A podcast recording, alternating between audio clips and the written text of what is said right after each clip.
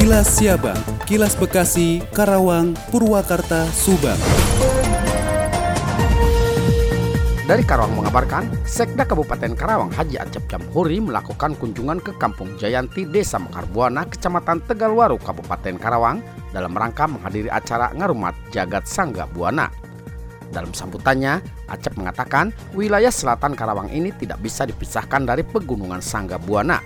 Pegunungan yang membelah antara Karawang, Bogor, dan Purwakarta tersebut tidak bisa dilepaskan dari sejarah Karawang sejak zaman kerajaan. Acep menambahkan, kegiatan tersebut bertujuan untuk memunculkan kearifan lokal dengan cara merawat Sangga Buana. Pasalnya, pegunungan Sangga Buana di Karawang Selatan ini tidak bisa dilepas dari sejarah Karawang sejak zaman kerajaan. Untuk itu, daerah tersebut sudah selayaknya dikembangkan. Melalui kegiatan tersebut, Sekda juga mencoba menggugah partisipasi masyarakat untuk terus serta meramaikan ajang yang rencananya akan digelar setahun sekali itu. Ke depan, kegiatan tersebut akan dikonsep lebih matang dengan harapan bisa menjadi salah satu objek destinasi wisata budaya di Kabupaten Karawang. Demikian dan Citra Sena 96,9 FM ADS Radio Karawang untuk Kilas Siabang. Kilas Siabang, Kilas Bekasi, Karawang, Purwakarta, Subang. Capaian vaksinasi booster di Kabupaten Bekasi masih terbilang rendah yakni sebesar 8 persen dari target 50 persen. Oleh karena itu pemerintah Kabupaten Bekasi akan mengenjot percepatan vaksinasi terutama jelang arus mudik lebaran tahun 2022. Sekretaris Daerah Kabupaten Bekasi Dedi Supriyadi mengatakan pihaknya bersinergi dengan Polres Metro Bekasi untuk mempercepat pencapaian target vaksinasi. Polres Metro Bekasi sendiri menggelar berbagai program untuk membantu percepatan tersebut.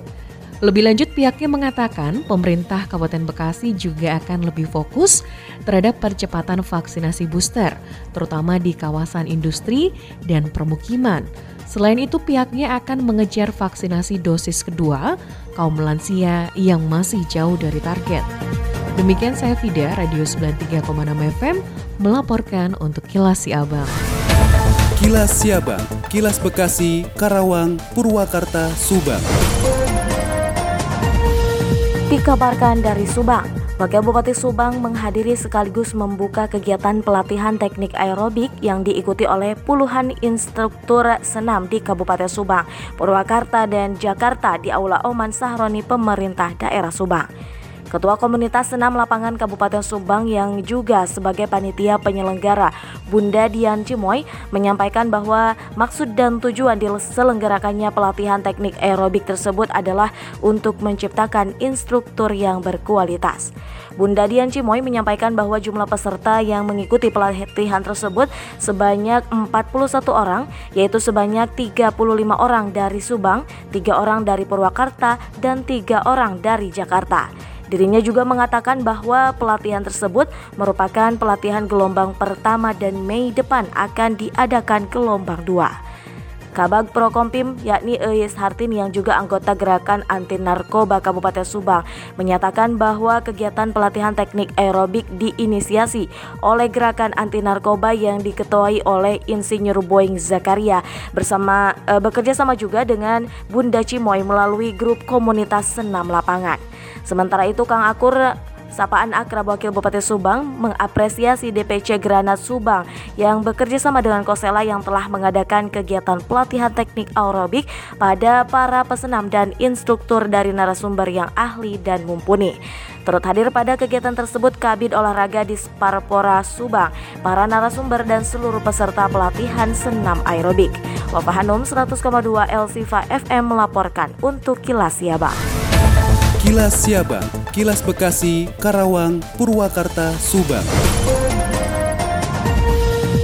Dari Subang dikabarkan, Akang Eteh berhasil lampaui target pendapatan di tahun 2021 lalu sebesar 447,32 miliar rupiah. Pusat Pengelolaan Pendapatan Daerah Wilayah Kabupaten Subang, Samsat Subang, optimis raih target 477,14 miliar rupiah pada tahun 2022 ini. Kantor Samsat Subang mencatat realisasi penerimaan pajak daerah dari sektor total pajak kendaraan dan bea balik nama kendaraan bermotor di akhir tahun 2021 sebesar 268 8,13 miliar rupiah. Capaian ini melebihi target yang ditetapkan yaitu sebesar 256,11 miliar rupiah atau setara dengan 104 persen. PBBKB 77,89 miliar rupiah, PAP sebesar 1,56 miliar rupiah dan pajak cukai rokok sebesar 99,7 miliar rupiah. Secara keseluruhan P3DW Subang meraih upper target di tahun 2021 kurang lebih sebesar 103,8 persen. Realisasi pendapatan Samsat Subang memberikan kontribusi bagi Pemkap Subang melalui dana bagi hasil sebesar 186,99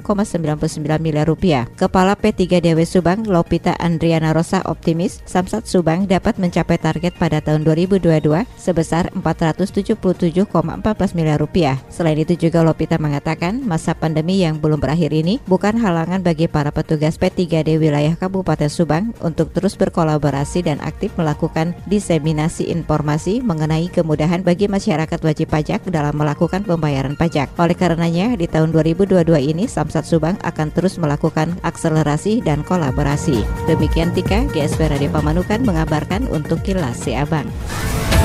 Kilas Siabang, Kilas Bekasi, Karawang, Purwakarta, Subang.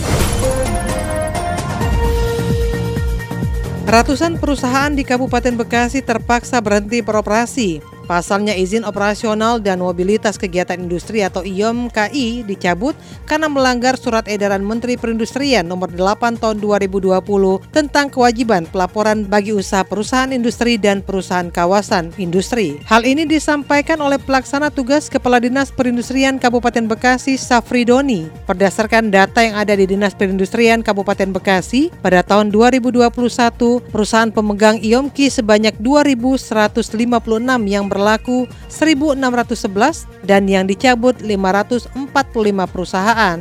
Lalu pada tahun 2022 perusahaan pemegang IOMKI 2139 dengan status IOMKI berlaku 1854 dan dicabut 285. Pihaknya mengetahui perusahaan mana saja yang mengurus IOMKI melalui Sistem Informasi Industri Nasional atau SIMAS, portal yang dimiliki oleh Kementerian Perindustrian. Oleh karena itu, hanya perusahaan yang memiliki IOMKI saja yang boleh beroperasi selama pandemi COVID-19.